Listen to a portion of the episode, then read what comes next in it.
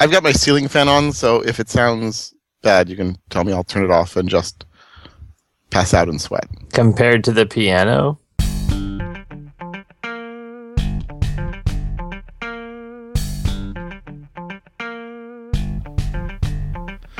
Would you like to join a conversation with the Freelancer Show panelists and their guests? Want to support the show? We have a form that allows you to join the conversation and support the show at the same time. Sign up at freelancershow.com/forum. Hey everybody, and welcome to episode 121 of the Freelancer Show. This week on our panel we have Curtis McHale, Hello. Eric Davis, Hi. Reuven Lerner. Hey everyone. I'm Charles Max Wood from DevChat.tv, and uh, this week we're going to be talking about some of the tools that we use to run our businesses. Lately, we've been doing the the series on getting started with freelancing. So some of the tools that we may recommend, we may also you know put a caveat on there where it's you may not need this right when you get started, but it's going to have some stuff that is definitely handy for people who are running their own business. So, uh, just to start us off, what classification of software or tools or whatever should we go into first? All right. Well, I, one of the big things that every freelancer needs to do is invoicing. So, what tools do you guys use for your invoicing? I know that one of the more popular ones is FreshBooks. I've been using Harvest, but it does time tracking and a whole bunch of other stuff. And then all I have to do is click the report to show your uninvoiced time, and then you click the button that says make an invoice, which makes it really easy. Yeah, I've been using Harvest for a few years now, um, and so I'm impressed generally with the features. Uh, they were especially one of the only, if not the only, SaaS time tracking invoicing programs that allowed you to bill in different currencies and maintain those currencies. So there were a few that would say, "Oh yes, you can charge in dollars, euros, shekels, whatever," and we'll just translate that at the time that you invoice into whatever currency you want. And I tried to explain, no, no, I want it to be in dollars, euros, shekels, whatever. Uh, and Harvest, not only did they handle that, but their support people were extremely nice and everything. Uh, so I continue to use them for time tracking and even just sort of keeping track of invoices. But the actual invoices themselves, just because of crazy Israeli government laws, have to be on an approved program. So I actually use this other thing that's very specific to Israeli companies for, for that. What's that called? I'm just curious. It's from this company called Tamal, which is a company I've never actually heard of otherwise. And it's, it has the beautiful Hebrew name account book. which which is of course, if you look it up, biblical. Of course Um, it is. in in origin.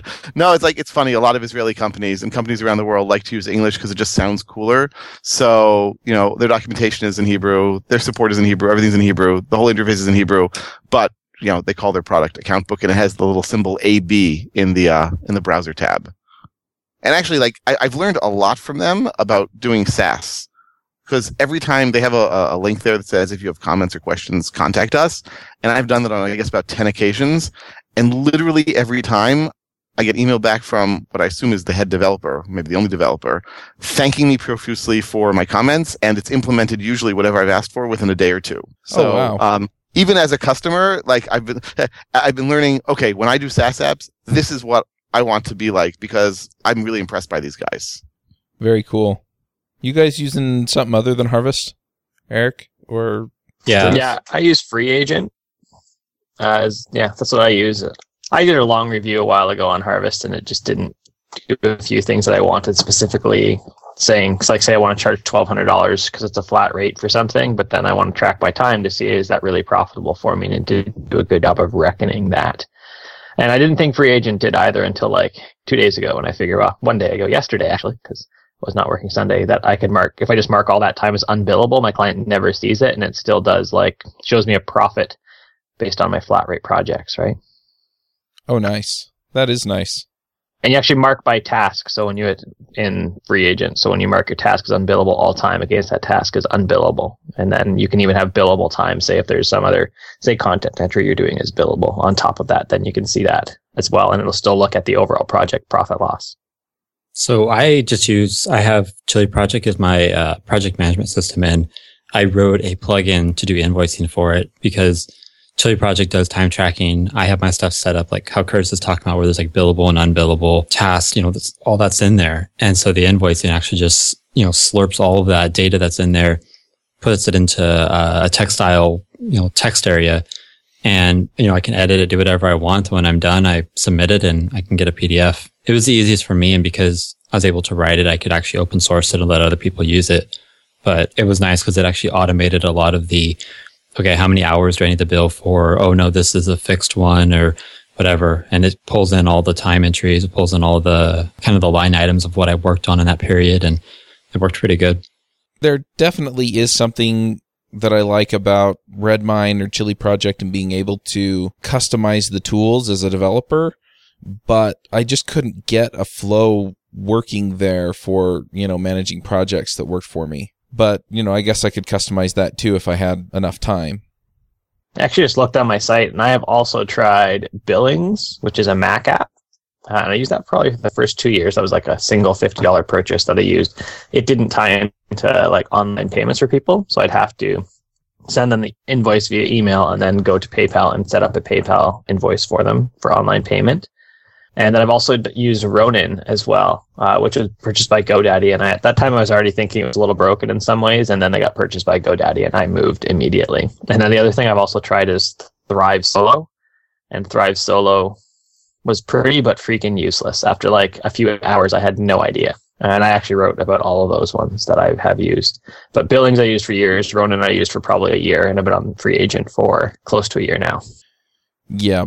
When I first got started, I actually just put together a spreadsheet and exported it to PDF and sent it to my clients. And so I tracked my time using something else. I want to say it was slimtimer.com. Yeah, it could have been. I used that for a while.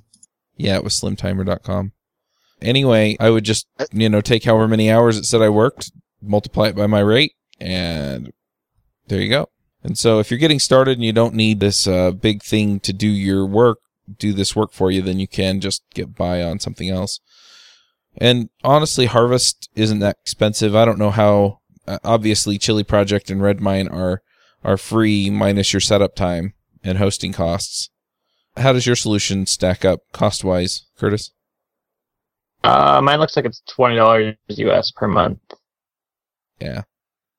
For me, I don't know. I'm you know I've been paying for it for a while, so I haven't really looked. It's worked, and it was the cheapest plan I could get away with at the time. So awesome.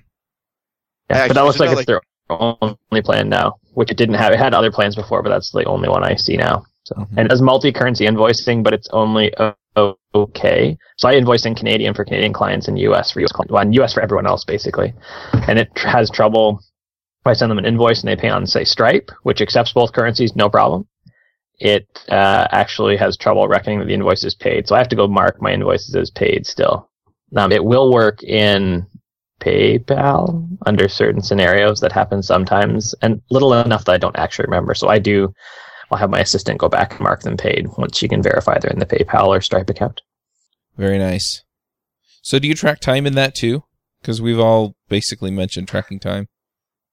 I actually do pomodoros, so I have a little book and I draw tomatoes. Literally draw tomato, little tomatoes beside everything. And at the end of the day, I'll track all my time in um, FreeAgent. So I don't actually. They have an automated time tracker, and then there's an app called Slips, I think.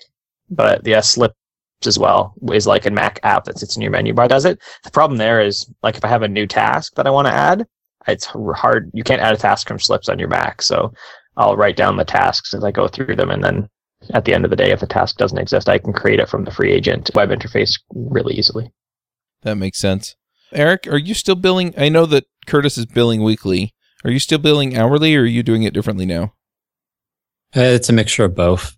It really depends on the project and the client. But if it's a, if it's an hourly one, you know, obviously I'm billing hourly and I track all that. And my client actually, uh, in ChiliProject, they get a a different set of permissions so they could actually see the amount of hours I bill. Um, and then my weekly clients, um, they don't get to see that. So they, I'm still tracking my time. I, I always want to track my time. I always, even my internal, like if I do email, um, I track how long that takes just so I know, you know, where my time is going. Uh, but for client stuff, if it's a, if it's a weekly thing or if it's actually something that's like not billable work, they won't see that even though I'm actually logging it. That makes sense. And are you just tracking that in ChiliProject? Yeah. I write it down. I mean, I don't draw tomatoes like Curtis. I have I have no artistic talent on paper, but I write it down on paper. Oh, and, I never said I had artistic talent. I said I just draw a circle with some stems on the top and color it black. Oh, black tomatoes. Okay. Well, I use a Sharpie, so black Yeah. Sharpie. I could, could get a red Sharpie.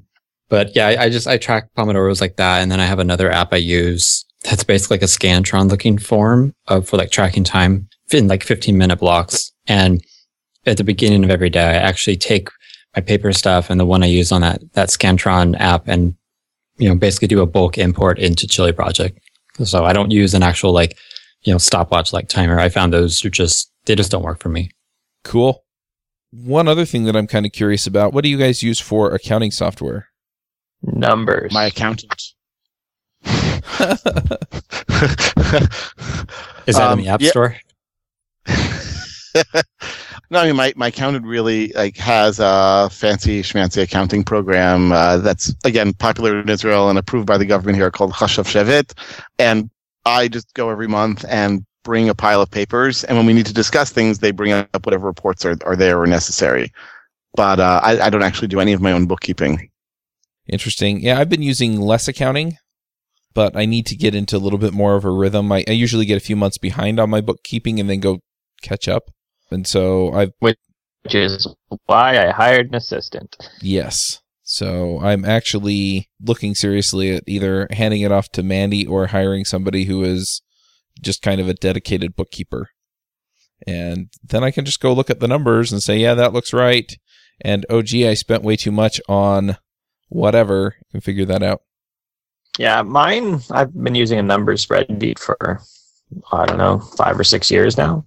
Well, since I started my business, and I go see my accountant every year, and he looks at it, and we make any tweaks that need to be made. But we haven't made it in the last two years, just so that he can see it right. All he gets at the end of the day is a uh, like a one sheet that totals everything. I just take my lap's questions. We can adjust things. Like I adjust things right there with him, and then with iCloud Sync, it actually lets my assistant work on it, who is on uh, Windows and she can do say 99% of everything that way. There's a few we have to actually adjust a few of the tables around so that she could view it because it didn't do really good at like scrolling to the side, which it did fine in numbers on my Mac. Interesting. So, Eric, did you mention what software you're using? Uh, no, it's I use GnuCash. It started on Linux, but it's I think it's available for Mac and Windows. It's open source. It's been around for I don't know how many years now.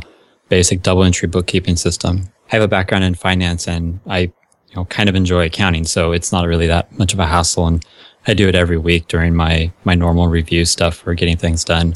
So it's I think at the most I might be behind two weeks on bookkeeping, and you know with freelance stuff you don't really have that many transactions, so it's not that big of a deal for me.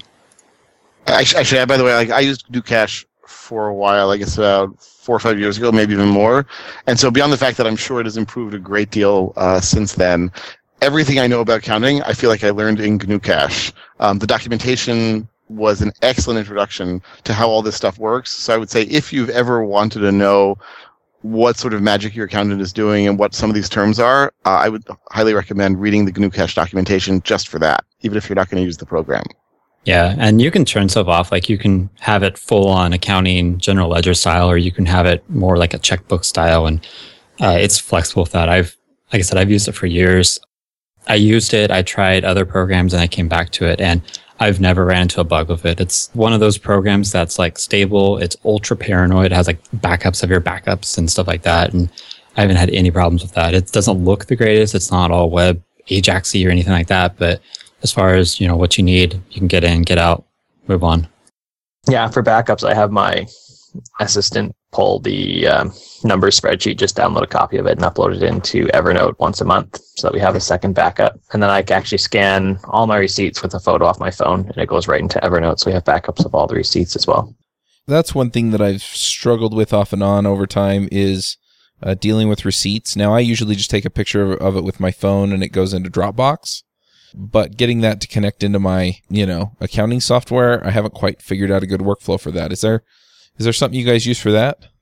I use Scanner Pro by Readdle, and then I use Zapier as well, actually. So my process with my receipt is I take a picture of it with Scanner Pro, and that automatically uploads to an Evernote notebook of receipts, and then Zapier will pick up any new note and push to do list uh, in Redbooth, and then my actually my account or my accountant, my assistant gets that, so she sees everything come through on that list all the time, and she can keep it updated. And I'll make some, I'll make little notes in that when I was traveling in the U.S. I was marking things as you know U.S. dollars and where she'd find the transaction to actually do the conversion. Huh. Yeah, I'll have to look at that. Can you? What is Zapier? Is it just a? Zapier is automation, so it's like IFTTT, if this then that, Okay. but it had other integrations that I needed that IFTTT did not. So it's essentially the same thing. It well, it is the same thing, just a different company. And I'm still on the free plan because all of my stuff is like I don't have enough. I don't do enough transactions or zaps in a month that I really need it. I have a few a number set up, a bunch from Evernote and some other ones that have to look at them now. I'll have to check that out. So, one other piece of software that I use a lot, I'm not sure if we have any other categories for this. I guess we have project management category. Eric has mentioned ChiliProject and Curtis has mentioned Redbooth. I've tried a lot of them uh, Redbooth, Asana, Pivotal Tracker, and the one that I kind of settled on was Trello. so, um, the thing I like about Trello is it's just super simple if I'm using something that's a little more complicated and more to-do listy, it's OmniFocus. I have a blog post coming up about uh, OmniFocus and Trello and where they failed and why I went over to Redbooth. But with OmniFocus, you couldn't share tasks, so that didn't help my assistant at all. Yeah, and then that with Trello, it's just so freeform that like I couldn't step back and see all the boards I have and what do I have due on them all. mhm. So I'd get to one day and be like, "There's ten alerts because you have ten things due that day." And if I'd known that like a week out, which I can see with um, Redbooth, because it actually Redbooth syncs out to my calendar, so I can see schedules them as all day tasks, but I can see like every day what tasks are coming up. And so I've like looked ahead of the next week and like, I have fifty two things due that day, and I can just hop in and reschedule them really quick so that it's spread out over the week nicely. I'm I'm really curious to see what your overall workflow is for this because I, I think that's been my issue with a lot of these is just getting a system around it. I just am not good about building systems and I'm I'm not very detail focused and and that that hurts a little bit there. But I don't know. I I've never been good at building systems and I'm trying to get better, but it's just it's hard. Maybe you guys have some uh some recommendations for that. You know, some tools or some things. I don't know. I've already recommended Zapier, and I guess I can pre-recommend my pick for the day, which is Calendly. Calendly, and that is a calendar function. So I one of my things I was going to get my assistant to do was to do all of my uh, booking for calls and stuff, but just with the time that she can do it because she works another job part time as well, and then how quickly sometimes I need calls booked, it just wasn't working. So I grabbed Calendly, and that basically lets me set up you know my meeting times i have three meeting times. One is for intro meetings. They're scheduled tuesday mornings. Um, they're scheduled for half an hour and they're allowed three in a day. And then i schedule like a freelancer meeting and that's only one is allowed scheduled in a day. They are only allowed tuesday morning. So as soon as that one is booked there are no freelancer meetings available till the next tuesday.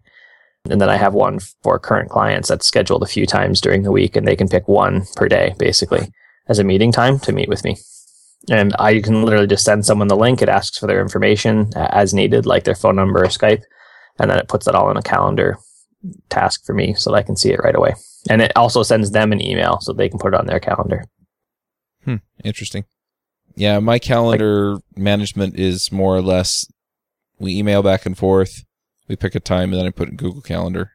I have been using BusyCal. I really like BusyCal. And uh, I've also been using, oh, what's this thing called? Fantastical? And it puts a little thing up in your uh, toolbar. This is on the Mac. And then you can type in this appointment at this place at this time, and it'll create it for you. So you can say, you know, freelancer show tomorrow at 2 p.m. and it'll just create it in the calendar. And you can also invite people from there, and then Google Calendar magically figures out all the time zone stuff for you. Yeah, and they so have an I- iOS oh. versions as well, right? Yes. I think they just did the universal iPad app, which I haven't tried, but I use the uh, iPhone app as my full time calendar as well. So yeah, I, I also have Fantastical, and I like the feature there where you can add things in plain text. And I have it as well as just my regular calendar program on the Mac, uh, syncing up to Google, mostly so that I can then sync it to my Android phone. But truth be told, most of the time when I add events, I prefer to do it with the regular Apple Calendar program, and that's because I mean, Chuck, you mentioned something about the time zones. For a few years now, and it took them a while to get this, you can add uh, appointments and add a time zone with the appointment. So because I'm dealing with people all over, it's often easier for me just to have them tell me what time it'll be for them. So, you know, 2 p.m. in Chicago or 3 p.m. in Sydney, Australia. And then I just put that in my calendar and I can set the time zone for that. And then it shows up for me in whatever time zone I'm in. And then when I travel, which lately has been a ridiculous amount, I can change the time zone. There's something in the upper right hand corner where you can change your time zone and then it just adjusts how everything looks. So the, the fact that they have really good time zone management now has really, uh, improved my life a lot. Yeah, and Calendly does that too. When the first person hits the link first, it actually lets them select their time zone. So then they can see, they'll see all the appointments in their time zone and I still see it all in mine. Yeah, I'll have to check that out for sure. But the big thing about Calendly is it's not terribly ugly like all the other solutions I looked around at. I looked at it, I was like, I would never want to show my client that I did anything that looked like that because it was just ugly. So Calendly looks pretty. Very nice. I'm I'm trying to think of other types of software you use or that you may use. I mean, for communications, the ones that I've been using lately are basically Dropbox for files and Flowdock or Skype, depending on who I'm talking to. Flowdock is the app that the team that I'm working with right now as my client um, is using, and so it, it's pretty nice. And you, you can actually uh, talk in different channels, but you can also uh, talk in different. I think they call them flows, but basically it's it's a conversation. So if there are three conversations in the same channel at the same time, um, they're all color coded, and you can click on the color, and it just shows you the stuff on the other side. Yeah, I've been using Slack a bit for some communication, uh, which is similar to HipChat, and it's okay. I'm not sure that I'm going to use it for client stuff all the time, but I use it for. I'm actually using it for the students I'm teaching right now, um, so they can ask questions in Slack, get a response reasonably quick, and everyone can see the question and response, so that everyone gets the same amount of information during the week when I'm not in Vancouver or when they're not in class. Outside of that, like I use Skype for pretty much all my client calls yeah, unless they happen to call me on my phone number. But I use Skype and I don't IM with my clients. I just always have myself marked as uh, invisible. So, because I get too many IMs otherwise and I can't work. Yeah, IM's hard with clients anyway because a lot of times you it scrolls off of the view and then you don't have that captured anywhere. Where with you know some of these others you can actually capture it one way or another. Well, it depends on what I mean, what program you're using. So, I mean, unfortunately, each of the different sets of people I work with like to use different apps. So I use Skype for most of my work and with communicating with my employees. So he and I are Skyping to each other, I IMing with each other on Skype all day long. And I some people prefer to use like other sorts of like Jabber and so forth. So for that, I use Adium on the Mac. And that you can configure it. Maybe it's already automatically configured out of the box. I've had configured for so long, but it keeps all of my history. So I never have to worry about things scrolling away. And Skype also does that, stores the whole history.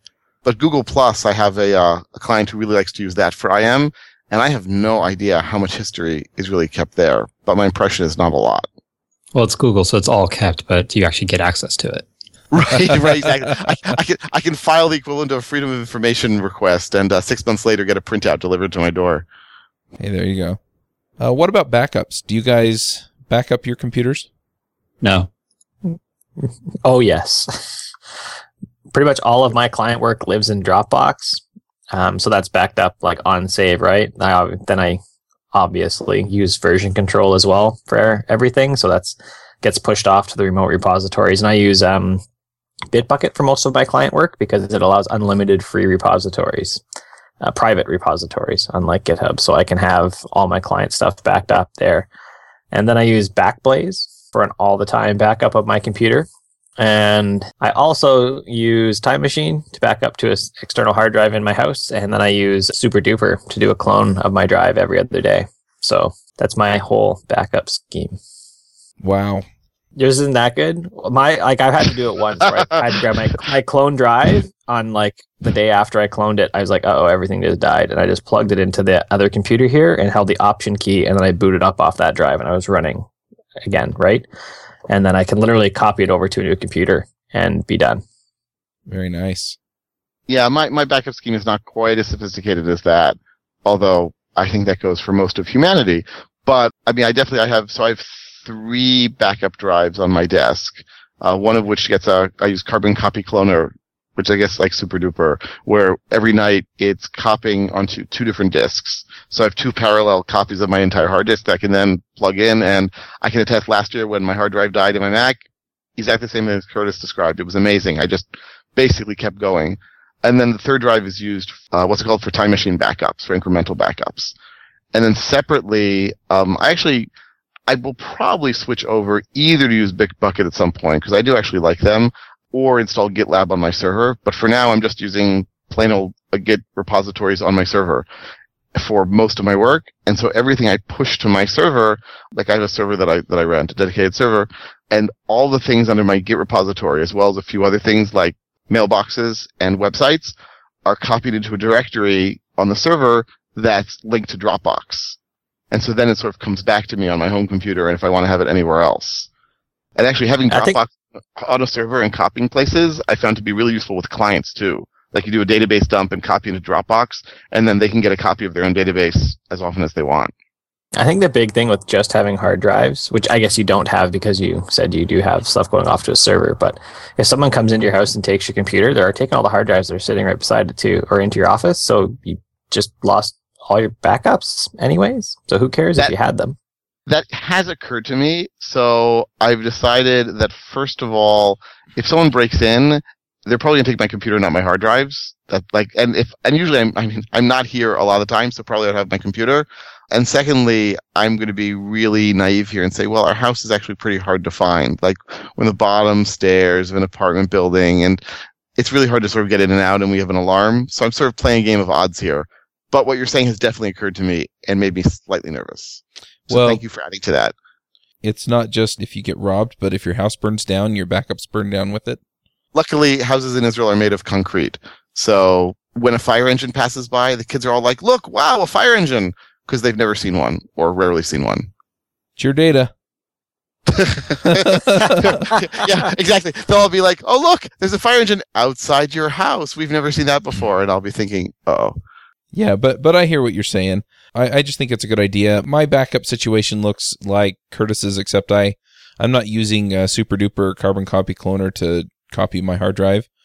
That being said, I am using Backblaze and I have a time machine backup running, and uh, that way I can get the stuff that I need locally. So if something goes away or the hard drive you know goes kaput or whatever, I can get it back really quickly, and then I have the remote backup in case yeah something terrible happens and everything in here is gone. So Yeah, Um, Eric just mentioned don't trust Time Machine, and I don't trust Time Machine. My I have my sparse bundles just corrupt and die every year, so I use them, um, and if they happen to work when I need it, then I use it. It's kind kind of do it as a staged line defense, right? If my computer dies, then I can grab my my uh, bootable drive and like have a new computer instantly, and then it's looking at say you know version control. And if that for some reason i lost files or stepping back then i'd start looking at dropbox version history. And then i can start looking at time machine. And then everything i figure if like backblaze is dead then we probably have more things to worry about because half the continent fell off and no one mm-hmm. cares about their website at that point.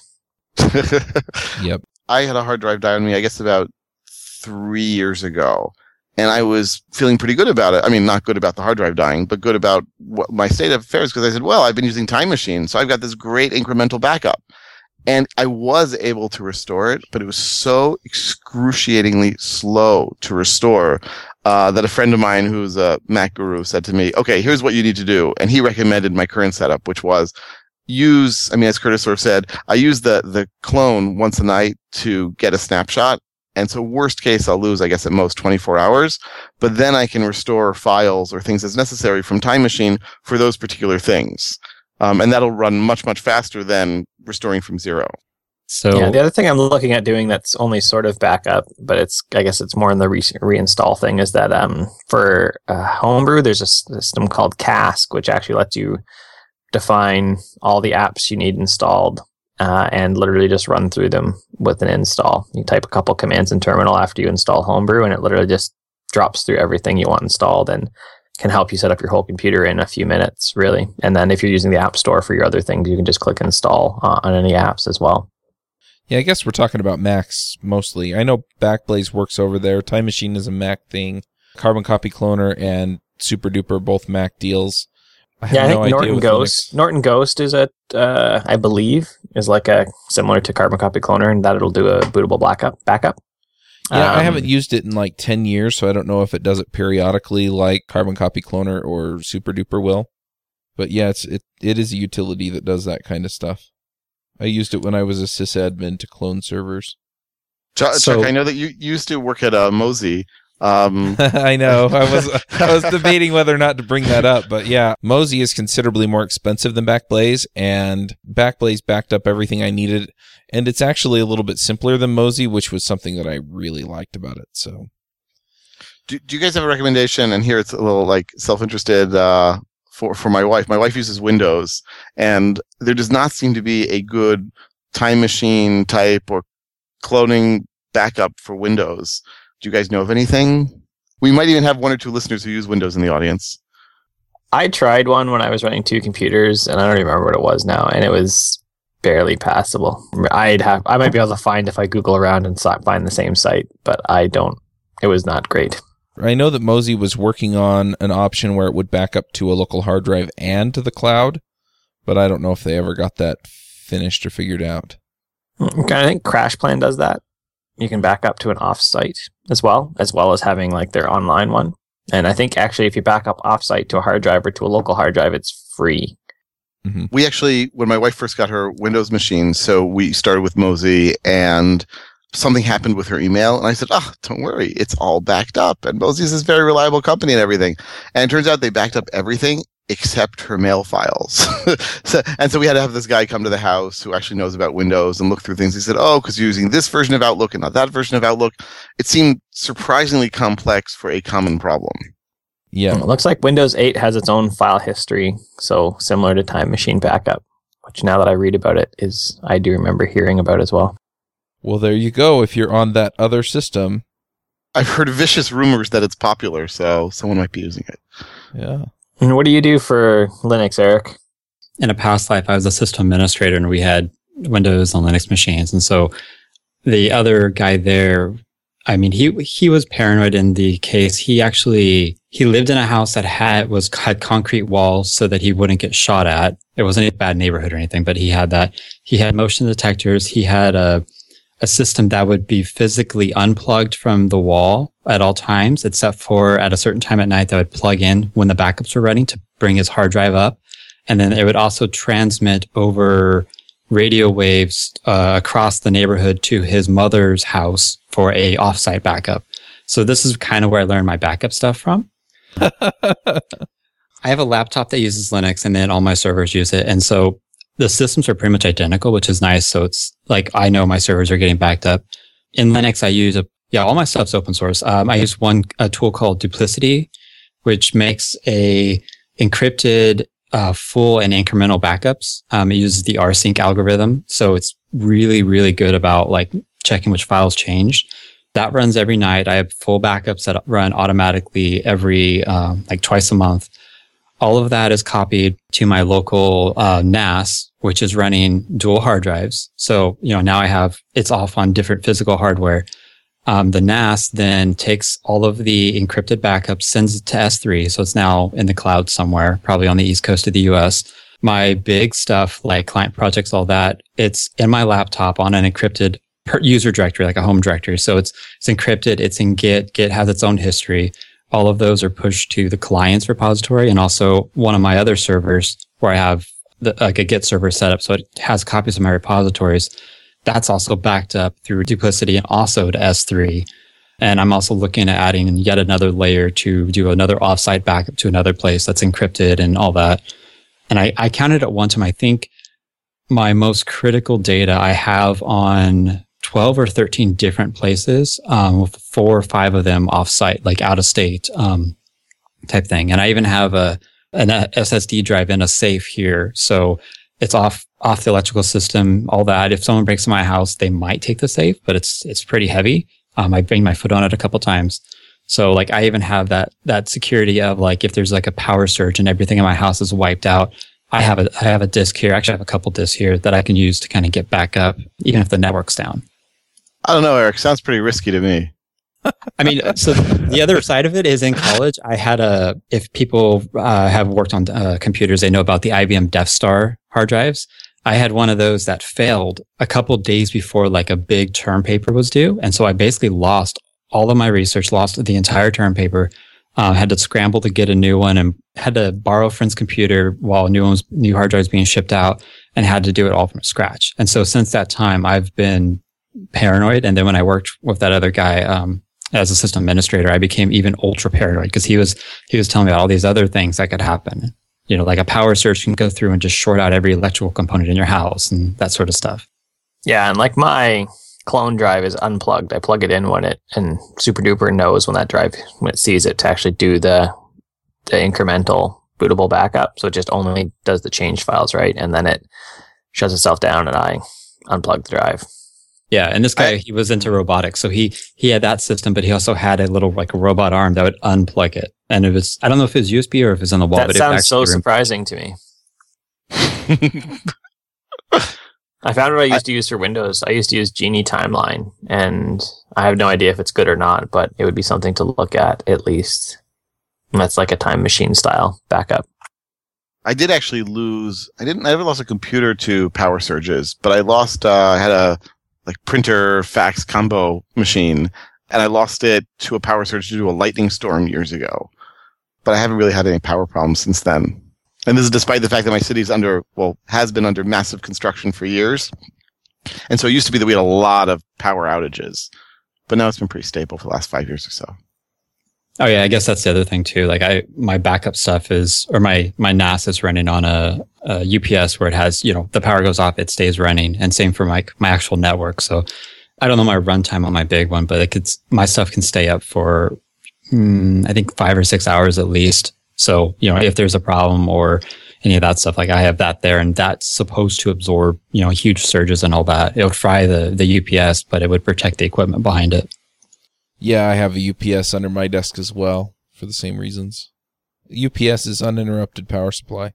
And basically, it's just a big battery strapped to a surge protector. Well, it can be more sophisticated than that. I mean, Yeah. I know when I did UPS years ago, you could, not that I ever did, but you could connect a cable between it and your computer so that if, if the UPS basically since the power was going out or down, so yes, it would have the battery backup, but it would automatically shut down your computer as well. Yeah, they still have it. My my big one has that, um, and it came with the software for it. It's mostly for servers, so you can, you know, power off gracefully, or you'll turn if you have some that can be killed, whereas some are required. You can do that sort of thing.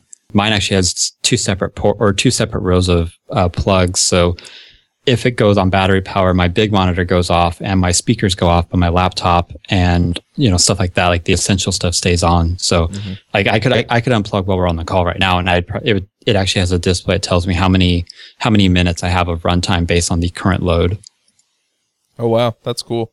Mine would start beeping if I un- unplugged it. So I remember working somewhere and they got UPSs. So when the power went out, they everyone could keep doing stuff, and you'd be sitting in this in the building, and it'd just be beep beep beep, like ten of them, right? It was we were super stoked that they got UPSs for power outages, so we could keep working. Yeah. Well, mine has a button. You just hit it and it stops that because I've had it go off in the middle of the night a couple times. And my old one, the battery failed and it just kept beeping. It it it was fine, but it just never really recognized that it was okay. yeah, they had a whole bunch in the server room when I was uh, working at the university over here, and yeah, the whole room would just be going all nuts. What do you guys do for passwords? I know the big ones are 1Password and LastPass. 1Password. Yeah, 1Password. I've been using LastPass, but LastPass for me. Main reason I'm on Linux. 1Password doesn't work on Linux. They have a web kind of thing, but it's like there doesn't have any of the, the features I needed. And LastPass is pretty universal. Works on everything I have. I'm, One I'm of the features sure- that I like in LastPass that I haven't seen in 1Password is how you can share a password with someone so they can use it, but they can never actually see the password. So it's like, say, your assistant, right? Whereas 1Password, I have to actually give them access to a new vault, and then they, they can do anything they want to those passwords in that vault. Then yeah, Wow, that's pretty snazzy. I know that the LastPass share a password versus give a password. If you give a password, it's basically that where they they have access to it, they can change it, whatever. The sharing isn't completely foolproof, but it's pretty. Handy. yeah, I heard that that if a, a someone a determined person could probably just look at it and go, oh, if I, if I do it like this, I can still capture that password. Yeah. But the average person is not going to bother, and it, it's better than um just giving it to them anyways, right? Yeah, and that's what I do with my assistant. You know, I just share the password and then she does what she needs to do with it. And I think the more important thing like I've started doing this. I, I used to have a special algorithm that I had memorized of how to make strong, unique passwords for each website. So like I wouldn't have the same one on everywhere. And I've gotten away from that now with LastPass because you have the, your master password that you memorized, but then I generate like a 31 or 32 random characters password string for stuff. So like just being able to do that and having it where, you know, if PlayStation ever gets hacked, I don't have to worry about that password being used anywhere else. 1Password just added a feature. What's it called? And basically, it's like in your 1Password app, you can click a, a link or a, like a based on the app, and it says these you have passwords for these sites that are known to be compromised in the last X number of days. So you can, and it keeps it updated, so you can be like, oh, I have passwords on that site that are probably compromised. And you can also sort by strength as well, or you can say, hey, which ones have I used more than once? If you have old passwords, it'll tell you which ones have been used more than once. Yeah, it Yeah. reminds me of that all the time. Um, uh, you know, when I'm slowly migrating them over, but I think I had 1Password installed for about a year, maybe more, before I actually started trying to start using it seriously because I was like, oh, this is such a pain. Every time I want to log in somewhere, I have to go and type in this password. So I decided at some point, okay, this is stupid. I really should bite the bullet for exactly the reasons that you guys have been saying that I do not want to repeat passwords. I want to have at worst one break in or, or what one password stolen or one identity stolen. And so I just bit the bullet and started to use it. And within, I'm guessing a week or two, it became very natural.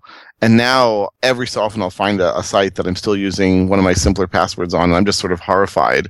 And I feel much, much, much safer using a password manager. I even use it for like I have a photo of my social security number in there, social insurance number, sorry, and I have a photo of like my daughter's health card and uh, like the numbers all, all written out. So that if we're out at the, you know, I've taken her to the hospital, my wife has the card, and I can tell them the number and show them that that's the actual card right on my phone. Yeah, and I have big server IPs in there. I have um, SSH keys in there. Like basically, if you know the stereotypical thing, if my house burns down, but I have my phone on me, I still have all my passwords. I have access to stuff. Um, I could get to my, I could use my phone to get my Dropbox password to get into Dropbox to get my backup or to log into a server remotely to grab backups. Like I did that for a, a specific reason, and it's worked pretty good for that. Um, on the subject of security, somewhat having to do with backups also, I've been using this Mac program for, I guess, about a year now, uh, from a company, I think it's a Belgian company called Orbicule. Basically, you install, it's only for Macs, but you install it on your Mac, and every so often the Mac sort of calls home to their company and says, hi, I'm here. And it gives as much information as possible where it is. And the idea is then if your computer is stolen, then you can go to their website and find out where your computer was last used, assuming that it phoned home. And you can even then um, simulate a crash on your computer so that the person will bring it to the store and the store will say, hmm, and the store apparently will figure out what's going on. And they do police reports. Uh, they let you see what's going on through the camera. You can remote control your computer to some degree. So um, I, I installed it and hopefully I'll never need to use it. But every so often I'll get email from them saying, hey, we haven't heard from your computer lately. Are you sure that it's on and connected and configured? So it gives me a little peace of mind there to think if I ever lose or lose my computer in some way, I'll be able to get it back. And also, I the, use the- HidNapp for that, which also does say uh, iOS devices. HidNapp. I say uh, U.S. citizens also get that for free. It's at nsa.gov. You one just have to other, file a freedom of information request to find out where your phone is. Yep. One other uh, one other one that I've seen or that I've used for security purposes is ProXPN, and it's a VPN solution. So for the non-technical freelancer that is listening, basically what it does is it creates a secure tunnel to somewhere else, and then it allows you to uh, essentially connect from wherever that is. But anyone on the local network will just see encrypted traffic and so they won't be able to sniff whatever information you're you're putting through. Obviously, you have to trust your VPN provider, but it's pretty cool. You know, they've given me a coupon code if you want to use it. It's TMTCS. I'll put a link to that in the show notes, and then if you're interested, you can go check it out. Yeah, and I'm actually, using I use- screens. And screens works inside the house and it has iOS, but I haven't taken the time to set it up for external access to my because I have a secondary machine that runs as a server in my house. I actually use a service Strong VPN uh, for VPN. I it's only set up on my iPad and then on my phone, uh, mostly because travel. One time I was at the airport in Portland. They had an open Wi-Fi, but I was on like an like the App Store, which I would assume would go over secure traffic, and somehow someone got my details, and so I had to go through a whole hassle to get that reset.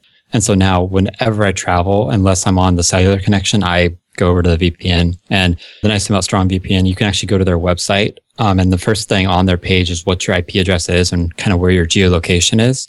So I can check it. And my, my VPN server is out down in LA. So if I'm in Vegas, I can log in, go to their website and make sure that it's reporting my IP as LA instead of in Vegas, uh, which is pretty nice. And it's, I think I'm paying like seven bucks a month for it. It's pretty, it's pretty good for that. I've been tempted to configure my router to send everything through that, but I'm, I'm not sure yet. It's, it slows stuff down a little bit for me because it's, it's a hop through the states. Yeah, ProXPN has several different places you come out, and one of which is actually London. So if you want to browse the web like you're in London, then apparently you can do that. But yeah, I mean, however it works, it's really handy when you travel or you're in a coffee shop or somewhere where the connection isn't necessarily as secure as you would like it to be or you're not sure. So if you don't trust the network you're on, then a solution like this is a great option. So one other handy little tool that I use a lot, quite a bit with my contracts is PDF Pen. And I, I just have a graphical capture of my signature and that's the way that I wind up signing a lot of agreements. So if, you know, if I'm using their contract instead of mine, which happens occasionally because some of them aren't too egregious, then, uh, you know, then I just sign it that way. So, Chuck, I don't know if you really can also for certain things, but I use it just if I need to do really extensive edits to the PDF. Yes. Um, if I just want to sign something, the preview app in Mac OS 10 now actually allows you to insert a signature. You write your signature on a white piece of paper and hold it up, and it scans it in, and then you can paste it into any PDF you want. Oh, nice. I didn't realize that. So tools annotate signature, and you can import signatures and then use them. Yeah, the other thing that PDF Pen does, which you pointed out, it does character recognition. So it'll actually, if it can recognize the characters on there, it'll convert it to text and you can actually edit the PDF in line, which is very handy as well. Yeah, a long time ago, actually, Yeah. I signed a piece of paper and then scanned it. And I use that for like when I'm sending the contract because it's just an image. And I actually have a little special watermark type thing at the bottom. So if someone takes that signature and puts it on stuff that I didn't sign, I could tell that this came from a digital signature and it wasn't actually something I wrote on. But I actually, whenever I have to sign client stuff or also if I'm editing PDFs for other people, like say they have a, a an early version of a book they're writing, I use uh, an iPad app called Goodreader, which is it's basically like a PDF reading app, and you can put a whole bunch of different files and stuff in there. Um, but you can annotate, and you know, on the iPad, it's a lot easier to like draw and sign stuff. So I found that works really good. It connects to my computer through SSH. You can use like any of the 50 bazillion different syncing utilities to get files on into the iPad and out of it. Um, but I found that works really good for that. Yeah, I've actually I, I've worried on occasion that someone would notice or figure out because it is kind of obvious that it's a you know digitally inserted signature there, but no one has said anything whatsoever. I think on the contrary, they've been happy that they send me a PDF an email, I send them a PDF back an email that's signed. As far as they're concerned, that that's totally okay. Yeah. I mean, it's still valid. You know, you're agreeing to it and all that. And, you know, if it comes down in court, like it, you know, it might be a problem, but most of the time it, it's more of a, you just, you guys both agree and it's the, the concept of the agreement, not necessarily the actual signature. Any other types of uh, software that we haven't talked about that we should? One I- thing I've been using a lot is a CRM tool. Um, I've been doing a lot of sales stuff recently, and uh, I don't think you need a CRM tool when you get started. I think it's kind of it's overkill, and even mine is a bit overkill for me. It's it's kind of set for teams and stuff like that. Uh, but the one I use is Pipeline Deals, and it I track my my leads in there, which are typically they they call it deals, so it's like it could be a potential project. I track like where they came from, discussions we've had. What I've been using a lot recently is their tasks. So like they call it to dos. Like I can make a to do in a week to actually follow up with a lead. And then, you know, in a week, I'll actually get an email from Pipeline Deals to say, Hey, you need to follow up on this. Um, and that's actually helped me really, really systemize my sales process and actually keep following up with people. And that's actually had some pretty good results. I think I've been pretty forthcoming about the fact that I use Office Autopilot for mine. It has a lot of features that I don't use, but the nice thing is is that I can actually uh, forward emails to it, and it'll keep track of all the communication that I have with those folks. Uh, the other things that I use it for, besides that, is that I can automate follow ups. So when somebody is on the show, for example, it sends them an initial email, and it says, "Hey, thanks for coming on the show. Here's your link to the forum." uh, or here's your invitation to the forum, blah blah blah, and then it reminds me every week after that to you know follow up with them for specific things. So you know I ask them if they know anyone who would like to sponsor the show, and I ask them for referrals, and I ask them for if there are people that they think we should get onto the show and what they should talk about and stuff like that. And so we've wound up lining up a whole lot of that stuff, and uh, you know it does all kinds of stuff like that. It also manages email marketing and it also manages the payment systems for all of the forums. So does a lot of stuff, but I like it. It's not pretty, but I like it. Curtis, do you use a CRM? No, I run it currently through um, just tasks and Redbooth. I don't, Okay. don't have any fancy system. I would like one, but I have tried. I've looked at a bunch, and they've either been what I thought was too expensive for myself at this point, or they just didn't have the features I wanted. Yeah, I don't even remember all the ones I, I tried, and I didn't blog about those, so I have no idea. What about you, Reuven?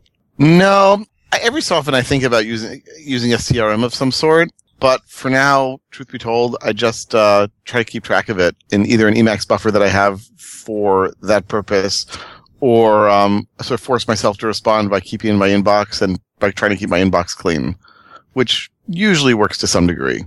What I'm missing, the big thing that I'm missing is what you said, which is like, you know, I have someone that I want to remind them you know, I, I was in touch with them. I should follow up with them. I mean, just today I saw I got a phone call from someone. I couldn't get it because I was teaching. And I was like, oh, who is that? Oh, yeah, we talked about maybe doing something. I talked to him a few weeks ago. So if I had called him, then it might have been a little better. Yeah, I tried Salesforce and it yeah, and that's was what I track in Redbooth. Yeah, See, that's what I track in Redbooth. Even like long term clients who have had projects in the past, I should touch base with every three months, and it's just like, a, "Hey, how's it going?" Email. You enjoying the weather? You know, and you know, usually remembering something we talked about previously to see if there's any projects coming up. cool. Do you guys use any software to like demo stuff to your client? So you built them some software or you know had some design done or something so you uh, pull it up and you know maybe draw pictures on it with Skitch or you uh, you know you just I use Napkin, napkin? Napkin for pictures, which is just takes a screenshot, lets you annotate it, and then I'll record screencast with ScreenFlow. And if I need to screencast something just to show them how it works or to answer a question for them. Yeah, I really like ScreenFlow. Um, one other uh, one that I've used is GoToMeeting to just do you know a little demonstration. The nice thing with that is that you get the live feedback, and so you know I'll be showing it off to them, and they'll be like, "Yeah, I kind of wanted this to be more like that," and you know, so then I can just put it into Trello and keep going, which is really handy. But if I can't get them to do it live, then yeah, I use ScreenFlow. I think for that I've mostly been. I mean, I'm, if I do it live, then I've just been using Skype screen sharing. Or if I want to have something a little fancier for screen sharing and be able to hand control over, I use uh, Join Me, um, and that that so far has been okay. But I realize that it's not quite sophisticated in terms of the interactions as you'll get on one of these other systems you've mentioned. Yeah, and then I've done demos. I mean, it depends. If it's images, I use uh, a Shutter. It's just a Linux app. It's a lot like Skitch, just to to write on it, draw arrows, you know, mark it up a little bit, and then send them the the image.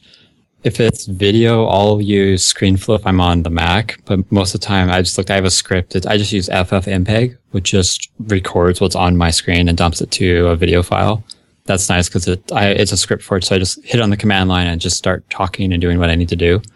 Another thing I've done a lot is got on a Skype call, or I actually found Google Hangouts is a bit better. Uh, Skype has some weird things when you're screen sharing, like it when it draws, it draws kind of like the progressive JPEGs or whatever, where like be really fuzzy and then it slowly sharpen up. But when you're screen sharing, sometimes you're moving so fast that it can never get to the sharp. But I found Hangouts was actually a lot faster, a lot clearer. So I'd be on Hangouts and either using the audio there or a phone and kind of demoing with a customer, walking them through stuff. Um, sometimes I've even done on a phone call and, you know, walking them through on like an actual VPS that I rented for the demo to kind of show them like, okay, now if you, you know, click here, you do this, whatever. So they could see the actual thing kind of like as a staging server. But it all depends on how, what I'm demoing and how detailed the client wants to get. Um, screencasts and pictures seem to work the best. It's easy to produce. It's easy to send and they can pause and watch it and whenever they want. Yeah, if you're on the Mac and you don't want to spring for ScreenFlow, I think it's a hundred bucks or something. You can actually use QuickTime, and it'll do a movie capture of your screen on your webcam, and uh, use whatever microphone you have things set up for, and that just comes on the Mac. So it's just another option if you're if you're not looking to buy the video stuff. Yeah, in absolute worst case, if you have a, a smartphone or whatever, you could just record your screen while you're talking to it. I mean, depending on what you're doing, that might be fine enough. Um, you could even just record audio into your phone and just send an audio file. Like, you know, depends what you're doing. All right. Any other critical apps or types of apps that we need to talk about before we wrap up? Probably the only other significant one that saved me a lot of time was BidSketch, which is putting out proposals and bids, and that saves me probably cut my time in half or more for creating proposals. I'll check it out. Well, I won't hold that against you today. well, Curtis, I'm curious. Like, I, have looked at BidSketch, and I'm still I'm trying to understand what makes it so much better than just writing up a, a bid to my clients, like you know, plain text and sending them email. Uh, you can get them to accept your contract online. I include my contract right in there, and so they have to sign digitally sign it, and it comes back. Um, it integrates with some um, PM systems, not or, or invoicing systems, not the one that I have, FreeAgent, but it does integrate with Harvest. I can see their logo right there, and then even just the templating, right? Because a lot of estimates is the same thing, and you can save templates. Like if I'm always if I'm regularly building themes, I can easily just save a template for what a theme normally has done and what the cost is. Cool. So really, I mean, if you want to do all the templates yourself and come up with snippets for everything, you could probably save all, all the same amount of time, but they already come with pre-filled ones for you as well. And then they do all like the, like there's short tags in there. So with curly braces, client underscore name is just translated into the client name or project name. And there's a bunch of other ones for pricing. So you can do that like right into my contract. It'll just translate all the names out for me right into the contract properly. So I don't have to dig through and do all that stuff manually. Cool. All right. Well, I don't think I have anything else. So, unless you guys want to put something else out there, let's go ahead and get to the picks. Reuven, do you want to start us off with picks? Sure thing. So, I've got two picks for this week, two books that I've been reading. First one is by Michael Lewis. It's his latest book called Flash Boys about the world of high speed trading. And first of all, I'm just a big Michael Lewis fan. I guess this puts me in a very large group. But I think he writes really well, writes these really interesting stories, makes some compelling drama. Uh, and this is all about would seem to be a pretty boring topic, which is, oh, well, how can people trade on the stock market much faster than other people?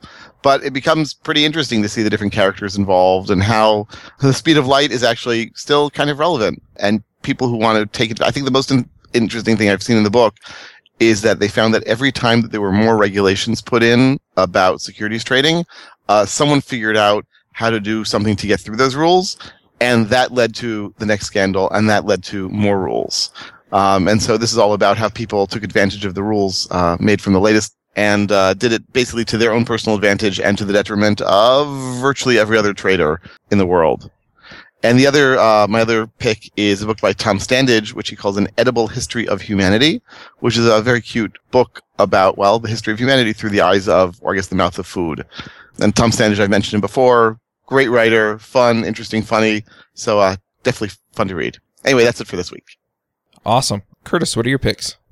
I was going to pick Calendly anyways. We talked about it a bunch, and it's a calendar automating your meeting system. So saves me all those emails. I just send the client the link, and it'll book certain book the appointments, show them the times that are available, and they can pick the next time that's available. All right, Eric, what are your picks? kind of in a similar vein. I've been doing a using a calendar app for a couple of weeks now. Um, it's pretty good. It's, I'm using the free version. Uh, it's called You Can Book Me. I tried a bunch of them too, like Curtis, and this one found had had the features I needed, um, integrated with my calendar, all all the stuff I wanted. There's probably a few things I would change, but from what it looks like, all those are kind of on the the premium plan. So try it out. I think the free plan's good for most freelancers, especially if you're just trying to schedule like client calls and you just want to figure out like, okay, here's times I'm available and not have to do the back and forth. But yeah, it's it's pretty good. It's been pretty stable for me, and I've booked at least half a dozen, maybe a dozen meetings with it already. Cool. I've got a couple of picks. These are mainly just browser plugins. I've been using this one called Tab Wrangler. It's for Chrome. On Firefox, I think it's Tab Corral. But basically what it does is if you haven't used the tab for a while, it closes the tab and then you can click on the little tab corral icon and it'll show you all the ones that it's closed and then you can just click on it and it'll, you know, it'll bring it back.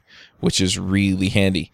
So uh, I've I've been using this for a while. I really like it. What I would wind up with beforehand is I'd have a couple of different Chrome windows open that had like 30 zillion tabs open in each one. And then it would be eating up all this memory. And so it's actually kept the memory usage down on my machine, which is kind of a side bonus. But the other thing is, is that if there's something that I really need, then I can restore it. I can also put a tab lock on it and then it just won't close those. But my, like the email, I, I use, uh, uh, Google Apps. And so it shuts that tab down and it saves me from all the distractions you know, uh, that you get from having your email open. So anyway, I think that's my only pick for today. So uh, we'll wrap up. Thanks for coming, guys, and thanks for a great uh, discussion. I'm have to go back and look at some of this stuff. Thanks for listening, folks. We'll catch y'all next week. Hosting and bandwidth provided by the Blue Box Group. Check them out at bluebox.net. Bandwidth for this segment is provided by CacheFly, the world's fastest CDN. Deliver your content fast with CacheFly. Visit C A C H E F L Y dot com to learn more.